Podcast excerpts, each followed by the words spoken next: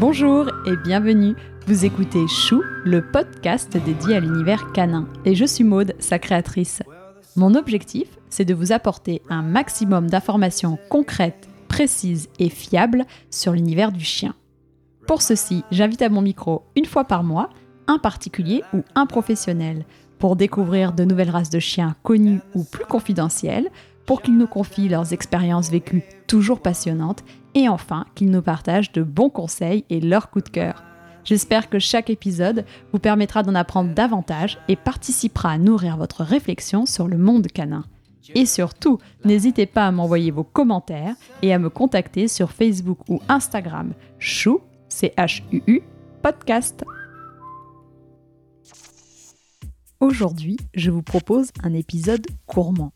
J'espère que je vais éveiller vos papilles et satisfaire votre curiosité grâce au Lagotto Romagnolo. Savez-vous ce qui fait sa réputation et de quel don naturel est-il doté? C'est un chien à l'instinct et au flair infaillible. Il excelle dans la recherche d'un champignon rare, le plus cher au monde, qui pousse dans nos forêts françaises. Alors, avez-vous deviné? Et oui, c'est la truffe bien sûr, mais pas celle des chiens, celle qui fait le bonheur des gastronomes. Je vous propose de partir à la découverte de cette race, à la fois merveilleux chien de compagnie et précieux binôme du trufficulteur. Grâce à vous, j'ai allié l'utile à l'agréable et en janvier, j'ai passé un week-end en Touraine chez Serge Dessazard, le créateur de la première ferme trufficole française, entièrement conduite en agriculture biologique.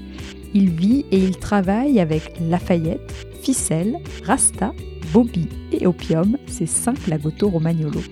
À cette occasion, il m'a expliqué quelles sont les qualités d'un bon chien truffier et je lui ai demandé comment initier un chien au cavage. Alors, soyez attentifs si l'expérience vous tente, car tous les chiens peuvent apprendre à chercher des truffes. Un week-end découverte, plein d'enseignements que je vous recommande vivement. Merci euh, Serge de m'accueillir euh, chez vous. C'est vraiment un plaisir de pouvoir euh, découvrir la race et puis ce métier de trufficulteur, c'est ça? C'est bien ça. Ben, merci de venir nous voir. Je suis ravi de t'accueillir. Donc Serge Desazards, trufficulteur à Ligré. On a 65 hectares de truffières. Voilà, on produit essentiellement la truffe noire, la fameuse tuber melanosporum. D'accord. Et vous avez combien de chiens? Alors nous avons six chiens. Pas tous des Lagotto. Il y a un Springer, une qui est une moitié de la Goto et l'autre moitié on ne sait pas. et, les autres en revanche sont, des, sont bien des Lagoto. Bon bah ça on va, on va en parler euh, plus longuement par la suite. Alors j'ai pour habitude de demander euh, à mon invité de nous parler un petit peu de son enfance pour voir s'il y avait un, lien privilégié avec les chiens ou pas du tout.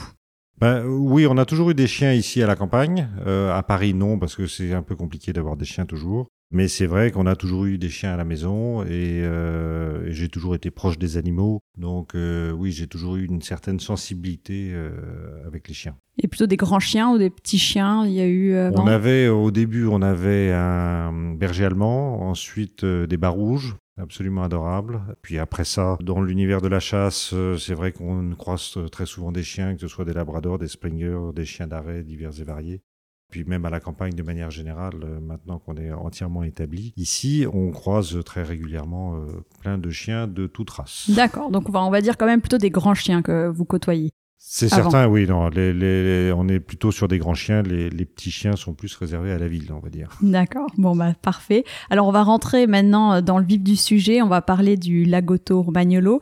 Alors, comment le premier Lagotto est-il rentré dans votre vie?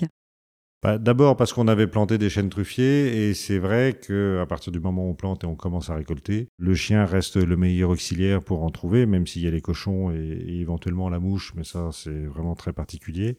Et déjà, euh, pourtant j'ai planté mes premiers arbres en 96, donc euh, la truffe n'était pas encore autant à la mode. On parlait déjà des lagotos comme étant euh, la race de chien qui était vraiment prédestinée à ce, à ce type de travail. Il faut savoir que le club français des Lagotos n'a été créé qu'en 2018, donc c'est quand même quelque chose de, relativement récent.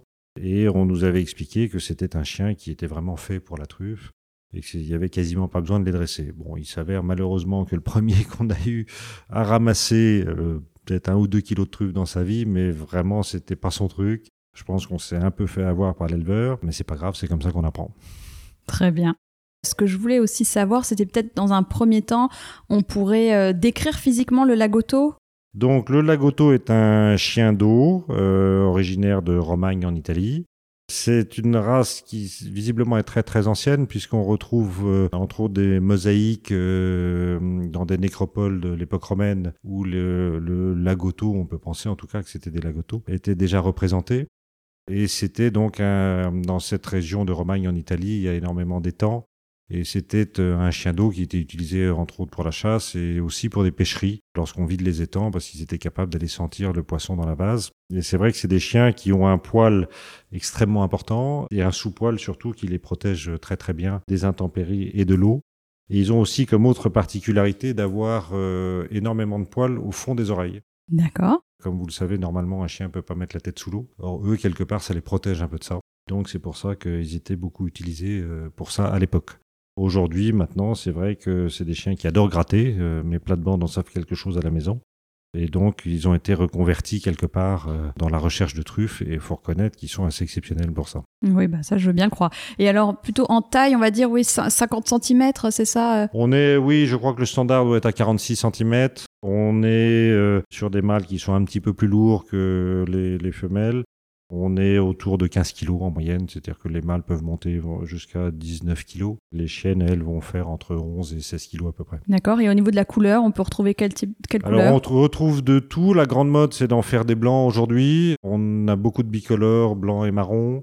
On en trouve aussi pas mal de Rouen, euh, donc un mélange gris, noir, marron. Oui, il faut imaginer pour euh, ceux qui nous écoutent, en fait, un, on va dire un caniche quand même avec le poil. Je veux dire qui fait un petit peu. euh, Ça le- peut faire penser, Ça, fait- ça effectivement. peut faire penser. Ça peut faire penser à un caniche parce qu'effectivement, c'est un poil frisé. frisé. Voilà, c'est le poil frisé que je voulais dire. c'est le poil frisé Voilà, qui fait c'est le penser poil à frisé, ça. mais pas du tout après pour le reste. Mais hein, mais on les tombe surtout pas comme des caniches parce qu'on n'a pas envie que ce soit des, des, des caniches à proprement parler. Ouais. Les miens, en plus de ça, sont des chiens de travail, donc euh, très souvent en extérieur, pas toujours très très propres, mais c'est des chiens très rustiques de ce côté-là, et, euh, et c'est ça qui, euh, pour nous, est intéressant. Voilà, c'était vraiment par rapport au poil frisé là pour l'imaginer. Et c'est étonnant d'ailleurs, parce qu'avec la quantité de poils qu'ils ont, on pourrait se dire, bah, tiens, dans un appartement, c'est l'enfer. Euh, je connais ça, par exemple, avec les Golden ou, Ouais. ou les Labradors qui perdent énormément de poils, ou même des petits Jack Russell. L'énorme avantage du Lagoto, c'est que ça perd pas ses poils. D'accord, il ne mue pas, ouais. Non, non, non. euh, quoi, il va peut-être muer éventuellement dans les intersaisons, mais certainement pas comme les autres euh, races. Par contre, c'est certain que quand on passe un coup de brosse dessus, on va enlever un peu de poils, mais on retrouve très très peu de poils à la maison. Et au niveau du brossage, c'est quel type de brosse? Parce que j'imagine c'est pour ces poils frisés, j'arrive pas trop à m'im- m'imaginer. Alors, euh, Non. un, un peigne passera pas dedans. Non. Euh, à moins de le faire euh, vraiment régulièrement. Donc, euh, c'est c'est des brosses Brosse. relativement souples euh, avec lesquelles on peut euh, les, les brosser. Et alors maintenant, on va s'intéresser au caractère du lagoto. Comment il est? C'est comment de vivre au quotidien avec un lagoto à la maison? Voilà, c'est des chiens très joyeux, bon, qui ont forcément leur petit caractère, mais c'est ça aussi qui en fait des chiens sympas, qui sont très affectueux, même si les mâles demandent un peu, ont un peu plus d'indépendance, je trouve que les, les femelles. C'est des chiens très faciles, c'est des bons gardiens. C'est vrai qu'ils aiment bien aboyer, mais bon, nous à la campagne, ça nous, ça nous dérange pas trop, au contraire, ça, fait un peu office de gardiennage. Non, c'est des chiens qui demandent quand même régulièrement des câlins, mais qui sont pas très encom- qui sont pas du tout encombrants, par contre. Voilà, c'est très, très agréable, très facile à vivre au quotidien. Ils sont sociables avec les autres chiens que vous pouvez croiser à la campagne euh, Alors, je crois que c'est vraiment, euh, d'une part, le caractère du maître joue beaucoup là-dessus. Je crois que il y a des gens qui auront toujours des chiens un peu agressifs et d'autres qui auront toujours des chiens euh, gentils. Et là, c'est vraiment euh, la manière dont on l'éduque qui va faire euh, que le chien va être plus ou moins agressif. Et euh, honnêtement, les nôtres, il n'y a, y a pas de souci, ça se passe vraiment très très bien. On est quand même amené régulièrement à avoir du monde, à emmener du monde dans les truffières pour euh, ramasser des truffes. On ne pourrait pas se permettre d'avoir des chiens agressifs. Donc non, c'est des chiens qui sont très faciles. Enfin, avec les chiens, avec les humains, avec les enfants, euh. Et ils adorent jouer. En plus de ça, bon, ils sont élevés à plusieurs ensemble, donc ils, jouent euh, tous en- ensemble régulièrement. Les enfants, tout ça, il n'y a aucun problème. Franchement, euh, c'est vraiment des chiens très gentils, avec une bouche qui est toute petite en plus, qui sont c'est assez étonnant. Euh, ils mangent pas des grosses choses. Justement, je me disais, là, avec vos six chiens, ils viennent d'élevage euh, en Italie Où vous les avez pris? Du, du tout. Alors, euh, le premier, qui est absolument nul, venait d'un bon élevage. La deuxième, elle, euh, c'était une portée de quelqu'un qui avait fait, euh, qui n'avait pas vraiment un élevage, mais qui euh, a fait une portée dans le coin. Lafayette, lui, euh, vient d'un très bon élevage, mais on a été, on l'a récupéré à l'âge de 6 mois. On était son cinquième propriétaire déjà à 6 mois. Donc euh, début de parcours euh, compliqué pour lui. On sait pourquoi les gens l'abandonnent. Non, tout ça, c'est c'est des, c'est des tristes histoires. Son premier propriétaire est malheureusement décédé extrêmement vite. Et puis après ça, ce sont des amis qui, au fur et à mesure, les ont récupérés sans forcément savoir ce que c'était que d'avoir un, un jeune chien à la maison. Et c'est vrai que c'est pas simple euh, dans des appartements parisiens, éventuellement, d'avoir des chiots. Mhm. À la fin, euh, ses amis ont su que j'étais trufficulteur et ils savaient que c'était vraiment le chien idéal pour ça. Donc ils m'ont gentiment contacté et ils nous l'ont gentiment donné après. Et au final, il s'avère que c'est un très bon chien. Et donc, du coup, on l'a forcément mis à la truffe, bien évidemment, et il s'avère être un très bon chien. Mais c'est très amusant parce qu'il n'y en a pas deux qui travaillent de la même manière. Ils ont chacun leur caractère. Vous verrez dans la truffière, moi je suis obligé vraiment d'être concentré sur le chien à longueur de temps, de toujours les regarder, parce que je considère qu'à travers la manière dont ils se bougent, ils, parlent. Il faut être capable de regarder, de voir et de comprendre ce qu'ils nous racontent. Et il n'y en a pas deux qui travaillent de la même manière. Lafayette, lui, je sais que je dois être loin de lui. Il aime travailler dans son coin et après ça, ça m'oblige à courir pour arriver sur la truffe. Il y en a une autre, elle va m'attendre, euh, donc elle, va- elle va savoir où est la truffe. Elle l'arrête, elle attend que j'arrive et là, elle va travailler euh, et me montrer où est la truffe. Donc c'est vraiment très, très amusant à chaque fois de voir comment euh, chacun travaille. Bien sûr, ouais, on s'adapte à chacun, quoi. Et donc après Lafayette, alors les autres, ils viennent d'où? La petite dernière, euh, Rasta, vient d'un élevage à côté d'ici. C'est un élevage dont j'avais entendu parler. J'ai des amis qui avaient besoin d'un chien, le, trufficulteur, leur chien est décédé. Donc ils cherchaient euh, rapidement un, nouveau chien. J'aurais parlé de cet élevage-là sans le connaître pour autant. Ils y sont allés et euh, c'était très amusant parce qu'ils m'avaient dit, bah, comme on a un jeune chiot, on va pas vraiment pouvoir caver cette saison, est-ce que tu peux venir? Et finalement, euh, le jeune chiot, à six mois, a commencé à ramasser des truffes comme si de rien n'était, comme s'il avait fait ça toute sa vie. Très vite, ils m'ont dit que bah, n'avaient plus besoin de mes services parce que le jeune chiot marchait très très bien. Tant mieux. Et donc, euh, quand j'ai eu euh, besoin de, de prendre un nouveau chien, du coup, je suis allé dans cet élevage-là.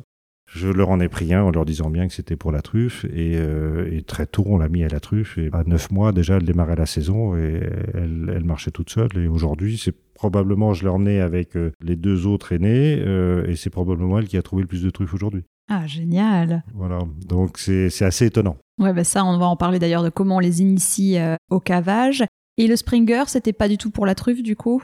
Alors le Springer, c'est un peu euh, un peu par hasard. En fait, j'ai des, bons amis à côté d'ici qui ont eu ce- cette portée de Springer.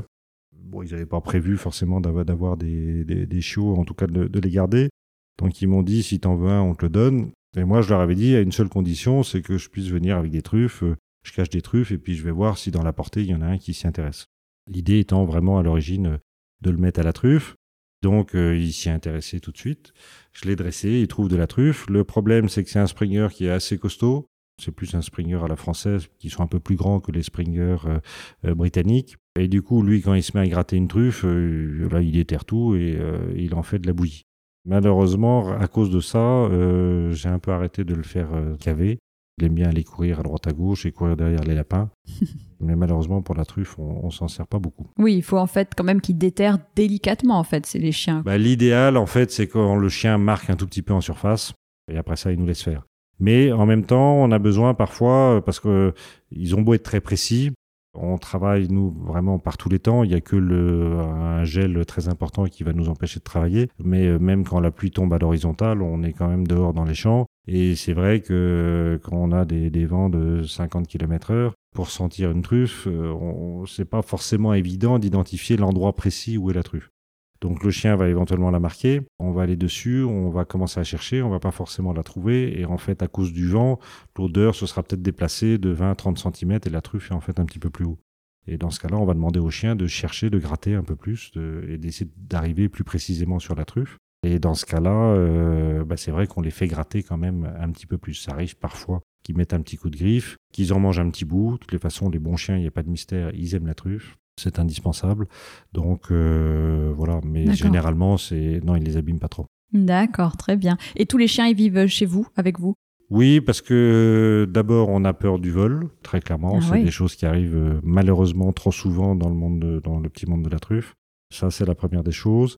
Et puis, il faut pas se leurrer, même s'ils aiment la truffe, ils font d'abord ça pour nous faire plaisir. Il n'y a qu'à voir, euh, dès que je commence à m'habiller, euh, ils connaissent le, le, signal de départ, ils savent qu'on va aller ramasser des truffes, ils sont comme des dingues, et donc euh, ils sont très heureux de, de partir travailler.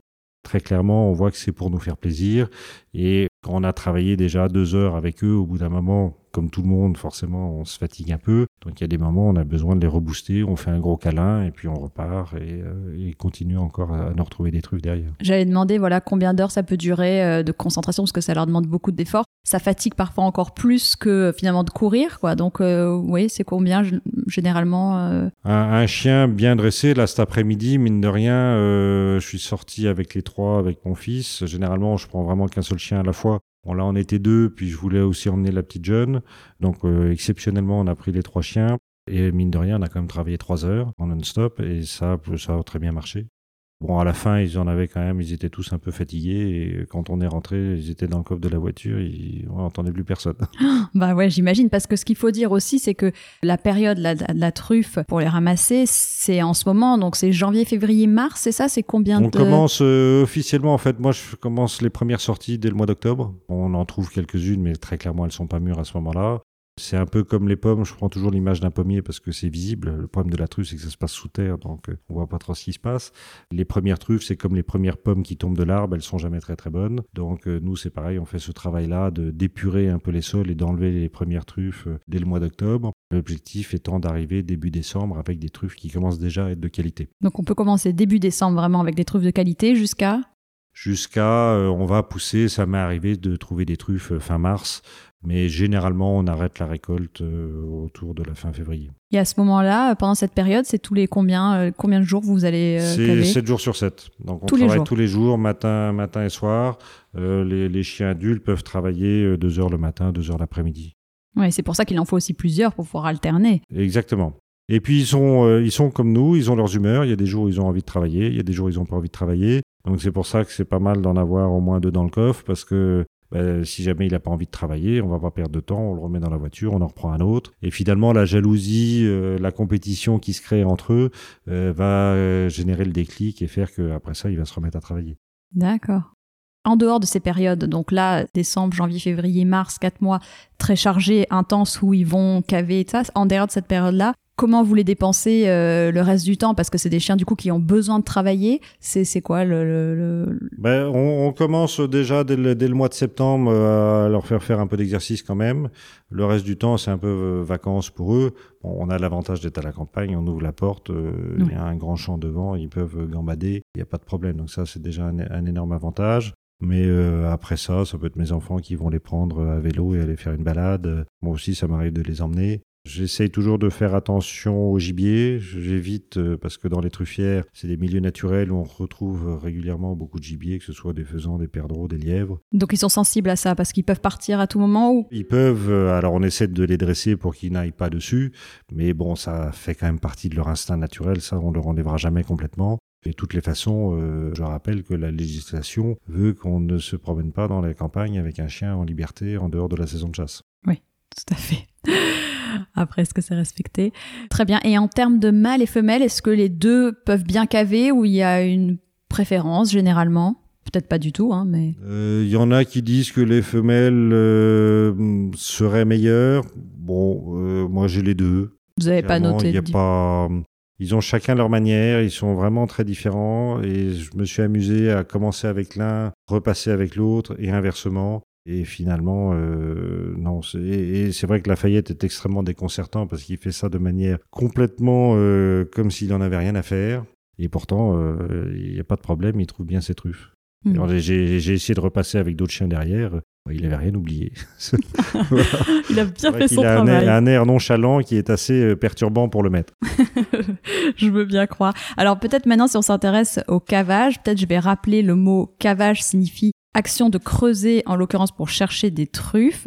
Donc le cavage est un sport canin très spécifique et peu répandu en France et les principaux adeptes de ce sport se concentrent sur les seules euh, régions trufficoles. Alors dans un premier temps, est-ce que vous pouvez nous expliquer où est-ce qu'on trouve des truffes? Très clairement, lorsqu'on parle de la truffe noire, euh, il y a, on va dire, une limite naturelle qui représente à peu près euh, la, Loire. Donc euh, je ne dis pas qu'on n'en trouve pas au nord de la Loire, on en a trouvé un petit peu en Angleterre, on en a trouvé même jusqu'en Suède. Mais bon, globalement, le gros de la production, c'est euh, tout ce qui est au sud de la Loire. Donc euh, chez nous, la Touraine, la Provence, les Charentes, le Périgord, bien évidemment. Ça, c'est pour la, truffe noire. Après ça, il, faut savoir qu'il existe plein d'autres espèces de truffes, puisqu'on recense pas loin d'une centaine de truffes différentes à travers le monde. Nous, ici, on en cultive euh, trois essentiellement, quatre, on va dire. La truffe d'été, la truffe de Bourgogne, la tuber melanosporum. On ramasse un peu de brumal et on essaye également la magnétum, qui est la truffe blanche d'Alba. Donc, vous voyez, ça fait même cinq truffes. Après ça, on va être amené à croiser d'autres truffes que sont euh, la rufum euh, ou la borky aussi, qui sont d'autres truffes qu'on croise assez régulièrement. Chaque truffe, en fait, dans l'absolu, on pourrait ramasser de la truffe toute l'année, donc faire travailler les chiens toute l'année. Euh, la truffe d'été, comme son nom l'indique, on la ramasse du mois de mai au mois d'août. La truffe de Bourgogne, qui est en fait la même, euh, c'est à partir de septembre. C'est une truffe d'automne euh, qu'on va ramasser jusqu'à jusqu'à décembre. Pareil pour la magnétum. La truffe de Lorraine aussi, la mésentérique, on la ramasse également en automne. La plus recherchée, c'est laquelle? La, plus recherchée reste la mélano. Et ici, en Touraine, on est dans le berceau de la trufficulture, c'est-à-dire le principe de cultiver la truffe. Ça peut en, surprendre quelques-uns, à commencer les Périgourdins ou les Provençaux, qui pensaient que c'était originaire de chez eux, mais en fait, euh, l'histoire a prouvé que euh, on trouve beaucoup d'écrits sur la truffe depuis au moins le XVe siècle. C'était vrai que c'est un produit qui a suivi les rois, qui était forcément présent dans la vallée de la Loire. Mais c'est surtout M. Moléon qui, en 1790, voyant que les truffes poussaient à l'état sauvage, a eu l'idée de semer des glands sur des terroirs calcaires. Et en 1799, il a récolté sa première truffe cultivée. Donc, on passe du stade de la cueillette au stade de la trufficulture. D'accord. Qui a connu un essor extrêmement important au 19e siècle, puisque des marchés comme Richelieu, qui est à 15 km d'ici, c'est 20 euh, tonnes de truffes en 1880. Marché de Loudun, c'est pareil, 20 euh, tonnes de truffes. Ces deux marchés-là, 40 tonnes de truffes, c'est la production française aujourd'hui. Donc ça montre bien que ça a été quelque chose de très très important ici, qui s'est perdu, et qui a été relancé dans les années 70 euh, dans notre région. Donc on a compris géographiquement, mais alors pour être plus précis au niveau de l'emplacement, là on a compris que c'est dans la terre. Est-ce qu'il n'y a pas une histoire que c'est près des chênes? Enfin, comment Alors, oui. effectivement, d'abord, il faut des terrains calcaires. Ça, c'est la base. Donc, ici, euh, dans notre Touraine, on a ce fameux tuffeau qui est très présent partout. Ensuite, effectivement, il faut un arbre, puisque la truffe est un champignon qui vit en symbiose avec euh, un arbre. Ça peut être le chêne, ça peut être euh, également euh, le, tilleul, le noisetier, le pin noir, le pin d'Alep, le ciste, le cèdre, le bouleau. Donc vous voyez, il y a pas mal d'essences différentes d'arbres qui peuvent produire de la truffe. Si on rentre vraiment en détail, c'est normalement tout ce qui est ectomycorhizien. Ça représente à peu près seulement 20% des végétaux. Et donc cette symbiose permet en fait à la truffe de transformer les minéraux en éléments nutritifs pour l'arbre. Et l'arbre en échange va apporter des sucres pour la truffe. Donc quelque part, pas de truffe, pas d'arbre, pas d'arbre, pas de truffe. Très bien, très clair. En parlant d'arbres d'ailleurs, je vais faire un petit aparté. J'ai entendu noisetier. Il n'y a pas une histoire là qui vous est arrivée récemment avec des noix et les chiens? Si, justement, on n'en parle, parle, pas assez. Euh, c'est arrivé hier, tout simplement. On a un noyer dans le jardin et c'est vrai que mes chiens régulièrement adorent manger des noix. Et c'est le, le, Springer, tout d'un coup, je le vois, euh, tenait plus debout sur, sur ses pattes, était tout tremblant. Dans et, j'étais vraiment surpris. Il s'est mis à vomir partout. J'ai tout de suite appelé le veto qui m'a dit direct Est-ce que vous avez un noyer chez vous? Ben, Je lui dis ben oui, bien sûr. Pourquoi? Ah ben cherchez pas. Il a mangé des noix. En ce moment, euh, on arrive à la période où les noix commencent à pourrir et développent un poison neurotoxique. Et donc, effectivement, ça peut être euh, extrêmement dangereux pour les chiens. Un bon conseil, faites attention euh, lorsque vos chiens mangent des noix, surtout à cette saison. Attention, en hiver, de décembre à mars, les noix commencent à pourrir et deviennent très toxiques pour nos chiens. Alors, on revient sur les truffes. Combien pèse une truffe en moyenne? Alors ça, c'est une vaste question. C'est tout le temps, ah. c'est tout le temps ce que me disent mes clients. J'aimerais une belle truffe. Alors moi, une belle truffe, pour moi, ça veut rien dire. Est-ce que ça veut dire esthétique? Est-ce que ça veut dire parfumée Est-ce que ça veut dire grosse? Ou, euh, ou je, ne sais pas. On en a de tous les poids. Ça va globalement de 1 gramme à 1 kg, euh, même s'il y en a parfois qui font plus. Et c'est vrai que généralement, lorsqu'on va les cuisiner, on compte à peu près 10 grammes par personne par plat. Donc euh, déjà, avec une truffe de 40-50 grammes, on peut se faire plaisir à 2 ou à 4 en ce moment, comme on n'a pas le droit d'être trop nombreux. Et à combien se négocie le kilo de truffe, pour donner une idée? Alors, c'est une erreur qu'on fait, nous, trufficulteurs, c'est de donner un prix au kilo, comme si on vendait que des kilos. Dieu merci, euh, les clients peuvent acheter euh, que 20 grammes ou 50 grammes, et, dans ce cas-là, ça fait moins d'un euro du gramme, euh, clairement. Donc, si on achète une truffe de, 50 grammes, ça va nous coûter en ce moment, elles sont à 800 euros du kilo, donc ce qui fait 40 euros les, les 50 grammes. Donc, ça reste quelque chose qui est tout à fait abordable. Il faut aller voir les producteurs en direct. Comme toujours, les circuits courts, plus que jamais, euh, on a l'impression de les redécouvrir. Ça a toujours existé pourtant, mm. mais euh, c'est bien qu'on revienne à ces choses essentielles. Très bien. Alors maintenant, on va repasser avec le chien. Quelles sont les différentes méthodes pour caver? Et en fait, je dis le chien, mais au tout début, vous nous avez parlé de finalement peut-être trois animaux qui peuvent caver. Animaux, parce qu'il y en a un, c'est un insecte. Alors, je vous laisse nous dire quelles sont les différentes méthodes? Historiquement, en fait, les premières truffes, euh, faut savoir que les premiers écrits sur la truffe remontent au IVe siècle avant Jésus-Christ. Et étonnamment, ça se passait pas chez nous, ça se passait en Égypte, où on trouve là-bas la truffe du désert, la terfèse, qui était très appréciée par les Égyptiens. Et du coup, les Romains également, qui ont découvert chez eux, à peu près même, à la même époque que les Grecs, les truffes noires et, et blanches grâce aux cochons, qui naturellement mangent les truffes. Je constate aussi que, je le vois par les sangliers qui passent de temps en temps dans les truffières, en fait, très souvent, il y a, on a des vers de terre. À chaque fois qu'on trouve une truffe, généralement, il y a un ver de terre et les sangliers ou les cochons sont assez friands de ce type de nourriture. Et donc, c'est comme ça que les premières truffes ont été trouvées. Et c'est vrai qu'au 19e siècle, dans toutes les fermes, finalement, le recyclage, ils l'avaient, ils connaissaient déjà. Le cochon servait à, à recycler à peu près tout ce qu'on pouvait consommer. Et donc, il y avait des cochons dans les fermes. Et très souvent, c'était les truies qui étaient utilisées pour ça, pour la simple et bonne raison, c'est que c'est long quand même de dresser un cochon quand on parle de tête de cochon, c'est pas pour rien, c'est que ils ont leur caractère, c'est long à dresser, mais après ça, c'est vrai que c'est très endurant, et c'est pour ça que souvent c'était des truies qui étaient utilisées parce que le reste du temps, au moins, elles faisaient des petits. Voilà. Euh, donc ça, au 19e siècle, c'était déjà euh, ça qui était utilisé, mais les chiens sont très vite rentrés dans la boucle parce que c'est vrai qu'au quotidien, un chien est quand même plus agréable. Et aujourd'hui, on a connaissance de quelques cochons à travers la France c'est toujours les mêmes qui s'appellent Pépette et qu'on va retrouver dans les reportages. Mais aujourd'hui, c'est pas ce qu'on utilise parce qu'une truite de 150 kg au bout d'une laisse à retenir, c'est pas évident. Elles aussi ont tendance à, manger les truffes, donc ce qui n'est pas l'idéal. Puis ça tasserait trop les sols.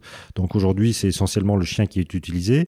Et puis il y a une autre méthode, euh, on va dire artisanale. Ça, c'est pour ceux qui ont encore une bonne vue. Il y a une mouche spécifique qui vient pondre ses larves sur la truffe. Ça s'appelle la Suilla gigantea, une mouche un peu rouge. Et donc le principe, c'est d'essayer de se promener avec un, bâton pour la faire décoller. Et normalement, de là où elle a décollé, normalement, il y a une truffe en dessous. Alors nous, euh, trufficulteurs avec des chiens, ça nous arrive régulièrement de les voir. Elles partent sous le nez du chien. Et c'est assez amusant parce qu'on voit le chien qui trotte, on voit tout d'un coup un nuage de mouches qui s'envole. Le chien passe comme si de rien n'était et va s'arrêter un mètre après. C'est assez étonnant d'ailleurs de voir le phénomène parce que du coup on sait que la truffe est là alors qu'on ne l'a pas vu, on a juste vu les, mouches. Le chien est passé et finalement il va y avoir euh, quasiment un temps de une à deux secondes avant que le chien s'arrête et reviennent en arrière et se disent tiens il y a une effluve de truffes euh, et, je m'arrête et je vais gratter. Incroyable. Ah bah d'accord, bah hyper intéressant. Je savais pas du tout qu'on pouvait utiliser du coup euh, la mouche. On retient bien qu'aujourd'hui ce qui est le plus communément utilisé c'est le chien. Et donc quelles sont les qualités recherchées pour être un bon chien truffier? Bah, D'abord et avant tout l'odorat. ça, ça, ça, ce sera pas une surprise. Il faut des chiens qui, aiment ça, très clairement. Ça, c'est vraiment quelque chose d'important. Et puis, je crois que la relation avec le maître est absolument primordiale. Comme je le disais, ils font ça pour nous faire plaisir. Et puis, à côté de ça, l'état d'esprit dans lequel on est lorsqu'on cave est très important. C'est-à-dire que, et quelque part, c'est une école de management, on doit laisser son stress au bord de la truffière. C'est-à-dire que si on y va, qu'on est stressé et qu'on dit au chien, il faut absolument trouver de la truffe et qu'on est dans cet état d'esprit, le chien, il le ressent tout de suite et il va se bloquer et il va pas travailler. Le meilleur exemple que j'ai eu là, c'était le 23 décembre où j'ai quelqu'un qui vient, qui vient m'acheter des truffes. Elle était avec son fils. Elle voulait absolument que je l'emmène ramasser une truffe pour que son fils voit comment ça se passe. Le 23 décembre, vous imaginez la veille de Noël, c'est juste l'enfer, tout le monde veut des truffes. Et c'est vrai que quand je suis dans mes truffières, généralement, je suis seul avec le chien parce que les gens posent 10 milliards de questions et on n'a pas le temps de, de, répondre aux questions. On doit être concentré sur le chien. C'était un peu n'importe quoi parce qu'il y a un autre chien, le Springer nous a rejoint en cours de route. Euh, donc il y avait trois chiens en même temps dans la truffière. Forcément, je m'énerve un petit peu et euh, l'autre, il me regardait en me disant mais pourquoi tu t'énerves comme ça Globalement, c'est ce qu'il était en train de me dire. Et donc j'ai compris, je me suis posé, soufflé un bon moment, j'ai appelé le chien, on a fait un gros câlin ensemble Tout allait bien. Je lui dis cherche la truffe. Et dix secondes après, il avait ramassé une truffe. Et, euh, et c'était joué. C'est des éponges, hein, les chiens. C'est des véritables éponges. C'est c'est impressionnant. Très souvent, je dis, les bons chiens, ou souvent, euh, que ce soit à la chasse ou ailleurs, on s'étonne de voir qu'il y a des personnes, des maîtres qui ont toujours des bons chiens, ou d'autres qui ont toujours des mauvais chiens. Bah, c'est pas à cause des chiens, c'est très clairement à cause du, du maître. Bien évidemment, bah oui, je suis bien d'accord avec vous. Et alors on se demandait, est-ce qu'il y a une race canine plus adaptée que les autres au cavage? Parce que j'ai lu euh, l'épagnol breton, le berger allemand, le teckel, le labrador, le rottweiler, et je me suis demandé, est-ce que vraiment il y a une race ou, pas forcément? Alors, l'expérience que j'ai pu faire là, entre autres avec notre petite dernière, c'est que c'était des chiens qui, en tout cas, euh, naturellement cherchaient de la truffe. Après ça, je connais, euh, j'ai un ami qui a un, un épagnol breton, il savait même pas qu'il avait des truffes chez lui, il savait même pas ce que c'était une truffe. Et un jour, sa femme l'appelle et lui dit Michel, Michel, faut que tu rentres, euh, ta chienne est complètement dingue, elle arrête pas de gratter dans le jardin, elle a ramené des bouts de charbon. Bon, les bouts de charbon s'avéraient être des truffes, et donc le chien, en l'occurrence, n'a jamais été dressé. Et je connais plusieurs exemples comme ça. Une, une autre amie qui a un setter où pareil, euh, le chien ramassait des truffes dans le jardin. Donc, euh, comme quoi, il y a des chiens pour lesquels c'est complètement naturel. Chien de chasse, au final, on se rend compte un petit peu aussi, là, finalement. oui, mais- oui, oui, oui, mais bon, euh, dans l'absolu, n'importe quel chien, à mon avis, peut marcher. Et j'avais même dans l'idée, et je pense que je le ferai un jour, c'est d'aller à la SPA, cacher des truffes, et puis je verrai bien quel est le chien qui euh, s'y intéresse euh, en premier. Et dans ce cas-là, je, le prendrai pour euh, essayer d'en faire quelque chose. Excellente idée, super bonne action, moi j'adore. Je, veux, je veux savoir la prochaine fois que, que vous y allez, si ça marche, je veux, je veux le savoir pour le dire à la communauté, parce que là, ça donne. Ah ouais, ouais, je suis sûre qu'en effet, il y a plein de chiens qui pourraient le faire. Une fois qu'ils ont le nez, euh, qu'ils sont enthousiastes, qu'ils ont envie, puis qu'ils ont envie de faire plaisir. Donc, Et, et à partir du moment où on est sympa avec eux, je pense qu'il n'y a pas de problème, ça, ça doit marcher. comment on initie son chien au cavage? Quand même, il y a des astuces. Enfin, Alors, il y y a quand même dans les élevages de chiens truffiers des petites astuces, si on peut dire. Donc, généralement, lorsque la chienne attend ses petits, souvent on lui donne de la truffe. Et à partir du moment où les chiots sont nés, il est commun généralement de passer de la truffe sur les tétines. Comme ça, ça habitue tout de suite les chiots à l'idée du, plaisir, d'associer l'odeur de la truffe au, au plaisir de se nourrir. Donc euh, ça, c'est vraiment quelque chose qui est euh, communément répandu en tout cas. Mais euh, une fois encore, comme je viens de le démontrer, il y a certains chiens qui ont jamais été élevés à la truffe et qui pourtant aiment ça. Et cette petite chienne qui est pourtant euh, née d'une championne, qui est née dans une truffière, euh, qui a vraiment été éduquée pour ça, euh, malheureusement, elle est nulle à la truffe. Donc, euh, comme quoi, je sais pas, il y, a- des chiens pour lesquels euh, ça marche et d'autres pour lesquels ça marche pas. donc vous le faites vous-même, en tout cas, euh, l'initiation à la truffe, vous faites pas appel à un professionnel. Vous avez toujours fait tout vous-même? J'ai toujours fait le, le dressage moi-même parce que j'ai pas été formé à proprement parler. Bon, forcément, on se renseigne un peu, un petit peu, on lit quelques bouquins, on regarde un peu ce qui se fait à droite à gauche. Mais euh, une fois encore, c'est euh, la relation qu'on a avec le chien qui est importante. On peut pas tricher avec eux. Ils savent très bien quand on raconte des, des bêtises et inversement, on sait également quand eux nous mentent et, et- et nous racontent des histoires dans les truffières. C'est c'est très très amusant. On peut pas, on peut pas tricher avec eux. Mais j'imagine quand même peut-être au début, on leur met peut-être une truffe qu'on cache dans un jouet, quelque chose comme ça. Quand ils la retrouvent, on le félicite, et puis petit à petit, on la Si, cache si, au sol. alors on peut, tra- on peut- il y en a qui travaillent avec des Kinder et, euh, et dans ce cas-là, ils font des petits trous dedans, ils mettent bon du, du parfum. Ah, c'est bien, non mais ça fait, ça fait l'ambiance, c'est pas grave. Ils étaient là, hein, ils sont bien avec nous. Hein. C'est des bons gardiens. Donc, ah oui, on disait Kinder, incroyable, ça je savais pas. euh. Donc euh, oui, on peut euh, utiliser des Kinder dans lesquels on met de la truffe ou un parfum d'arôme de truffe. Et comme ça, ça, on va le cacher. Effectivement, ils vont essayer de les retrouver. Et le principe à chaque fois, c'est la récompense. C'est- C'est Pavlov, euh, très clairement, une truffe, une récompense. Ouais. Et après, Voilà. on la met sous terre, on la On met cache. sous terre pour, pour qu'ils grattent. Après ça, il y en a d'autres qui jouent. Euh, dans ce cas-là, ils sont avec une balle ou, euh, ou un jouet avec lequel ils dressent les chiens. Et dans ce cas-là, quand ils vont être dans la truffière, ils vont être avec leur balle. Dès que le chien a trouvé la truffe, on lance la balle et, euh, et le chien va la chercher et la ramène. Pour lui, c'est un jeu. D'accord. Et puis là, c'est bien parce que comme vous en avez plusieurs, j'imagine qu'ils ils ont appris ensemble, non? Est-ce que les plus âgés ont appris aux plus jeunes? Ou bien pas forcément parce que vous avez dit que vous aimez pas être à plusieurs chiens au moment de caver? Alors, on, on essaie quand même, effectivement, c'est- évident, je, je reste persuadé en tout cas qu'il y a une part d'éducation de la part des adultes euh, envers les plus jeunes. C'est vrai que c'est compliqué lorsqu'on cave d'avoir euh, plusieurs chiens. Donc on le fait généralement à deux et éventuellement on va prendre deux ou trois chiens. Mais c'est rare qu'on prenne plus pour que le petit jeune, finalement, copie les anciens et ils apprennent très très vite. Et il existe des compétitions de cavage? Alors oui, il y a des championnats de France même de, de cavage. Alors c'est assez différent parce que c'est sur un petit carré, je crois qu'il doit faire 6 ou 10 mètres carrés, et, l'objectif c'est de trouver 6 truffes dans la période la, plus courte possible. C'est assez développé. Beaucoup de gens qui participent euh, à ces concours ont en réalité pas de truffières. D'accord. Alors c'est vrai qu'il y a beaucoup de gens qui plantent qui n'ont pas forcément des chiens. Donc il y a éventuellement des gens qui auront des chiens qui vont aller euh, ramasser pour les autres.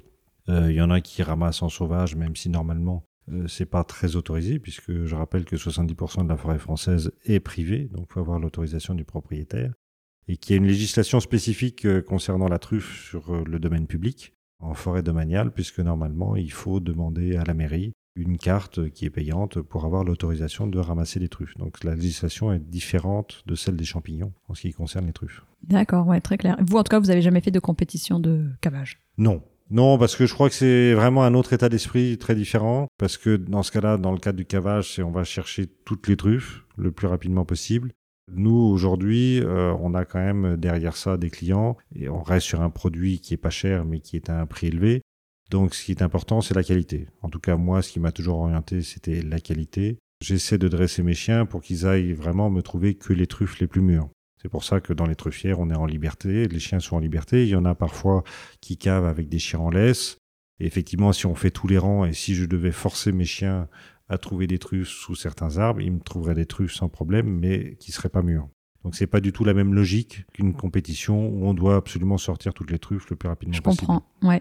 Et au niveau des élevages, vous m'avez dit là qu'il y en avait, et je sais pas, il y en a combien d'élevages de lagoto en France? On sait à peu près euh j'ai vérifié, j'ai regardé il n'y a pas très longtemps sur euh, le, club canin, le, club des Lagotos en France. Donc, une fois encore, je le répète, est assez récent, de 2018. Et de mémoire, il doit y avoir officiellement une dizaine d'élevages de répertoriés. Mais alors, est-ce que si des personnes nous écoutent, maintenant, ça y est, ils veulent acquérir un lagoto, est-ce qu'il y a un élevage que, du coup, vous pouvez recommander? Je suis certain que tous les élevages qui sont recensés dans le, club des lagotos sont bons. Une fois encore, euh, le premier vient pourtant d'un de ces élevages-là. Malheureusement, il s'avère ne pas être très bon. Mais je crois que c'est le chien. Après ça, c'est vrai qu'il y en a qui sont meilleurs que d'autres et c'est ce qu'on va en faire derrière. Et c'est le travail aussi, c'est l'occasion de, les faire travailler. Plus on les fait travailler, forcément, meilleurs ils sont. Oui, parce que bon, moi je pense aussi au côté humain derrière euh, dans les élevages, ils sont pas tous impliqués de la même manière à vouloir bien placer les chiens, bien sociabiliser. Donc là, la dernière, euh, la petite jeune là qui vient de d'un élevage, c'est ça d'à côté oui, là, élevage est qui est euh, pas loin, qui est à Saint-Épin, Sainte-Maure, donc à une, quinzaine de kilomètres d'ici. C'est vrai qu'il y a beaucoup d'élevage dans le Périgord, dans ces coins-là, forcément, euh, mais ça commence à se développer un peu aussi par chez nous. Comment il s'appelle l'élevage là, euh, le dernier Vous vous souvenez de son nom? Euh, C'est Madame Elisabeth Ribaud qui gère cet élevage-là. Je retrouverai le nom, vous me le donnerez, je le mettrai dans le descriptif de l'épisode. Et en plus de ça, je leur tire mon chapeau parce qu'ils n'ont pas toujours eu la vie facile avec des enfants qui malheureusement handicapés, mais qui adorent absolument leur chien et qui s'en occupent extrêmement bien. Et je dois reconnaître que là, cet ami qui avait perdu son chien, bah, ils en ont pris un chez eux, elle marche très très bien. Euh, la mienne marche très très bien. J'ai un autre ami trufficulteur qui, pareil, en a pris un. La chienne, à trois mois, euh, elle carbure. Ah bah voilà, donc on le recommande cet élevage. effectivement, ça, c'est un élevage euh, qui est plutôt pas mal en Italie, je sais pas, il y en a pas un, un élevage qui est vraiment, euh, je sais pas, je, la, star des élevages des, des Lagoto. Vous vous êtes dit, ah ouais, un jour mon rêve, ce serait d'en prendre un, de là-bas. Il y en a en Italie, il y en a en, Suisse, alors qu'ils sont vendus très, qui sont vendus très cher. Hein. Alors combien ça se vend, ouais, un Lagoto Souvent dans les élevages, ça peut valoir entre 1500 et 2000 euros le, le chiot. Moi, j'ai des Shiba et c'est les prix, hein, c'est 1800, 2000 euros. C'est ça. Donc, ok, c'est les prix, entre 1500 et 2000 euros. Après ça, dans l'absolu, un chien qui, un bon chien qui ramasse de la truffe, le prix, j'ai presque envie de dire qu'on s'en moque parce que normalement, il est assez vite amorti. Oui, tout à fait. Mais bon, on a bien retenu que potentiellement, le prochain chien, un chien euh, de la SPA qui n'est pas forcément d'une race. Euh, Exactement. Voilà, précise. Eh bien parfait. Peut-être pour euh, clôturer l'interview, est-ce que vous avez un coup de cœur à partager qui peut être une adresse, un livre ou une personne que vous souhaitez mettre à, l'honneur bah, Il y, a une personne auquel je pense, à qui je dois beaucoup dans le monde de la truffe, qui est euh, Yannick Monnier, puisque C'est elle qui m'a fait découvrir euh, la truffe et la trufficulture. C'était une euh, passionnée des chiens. Elle en avait de toutes les races, c'est étonnant d'ailleurs. Et elle a d'ailleurs sorti un, livre sur les chiens, très sympa. Elle racontait globalement le caractère de tous les chiens qu'elle a pu avoir. Et, et on constatera effectivement que c'est l'amour qu'on leur donne qui permet généralement d'avoir une qualité de travail en retour. Super, bah merci Serge. Merci. Si cet épisode vous a plu, n'hésitez pas à me le dire sur les réseaux sociaux et à le partager autour de vous. Vous pouvez aussi laisser 5 étoiles et un commentaire sur Apple Podcast ou iTunes. Avoir des notes permet de donner plus de visibilité au podcast. N'hésitez pas non plus à me taguer dans une de vos stories sur Instagram, ça fait toujours plaisir et c'est une bonne façon de diffuser le message. Très bonne semaine, prenez soin de vous et de vos toutous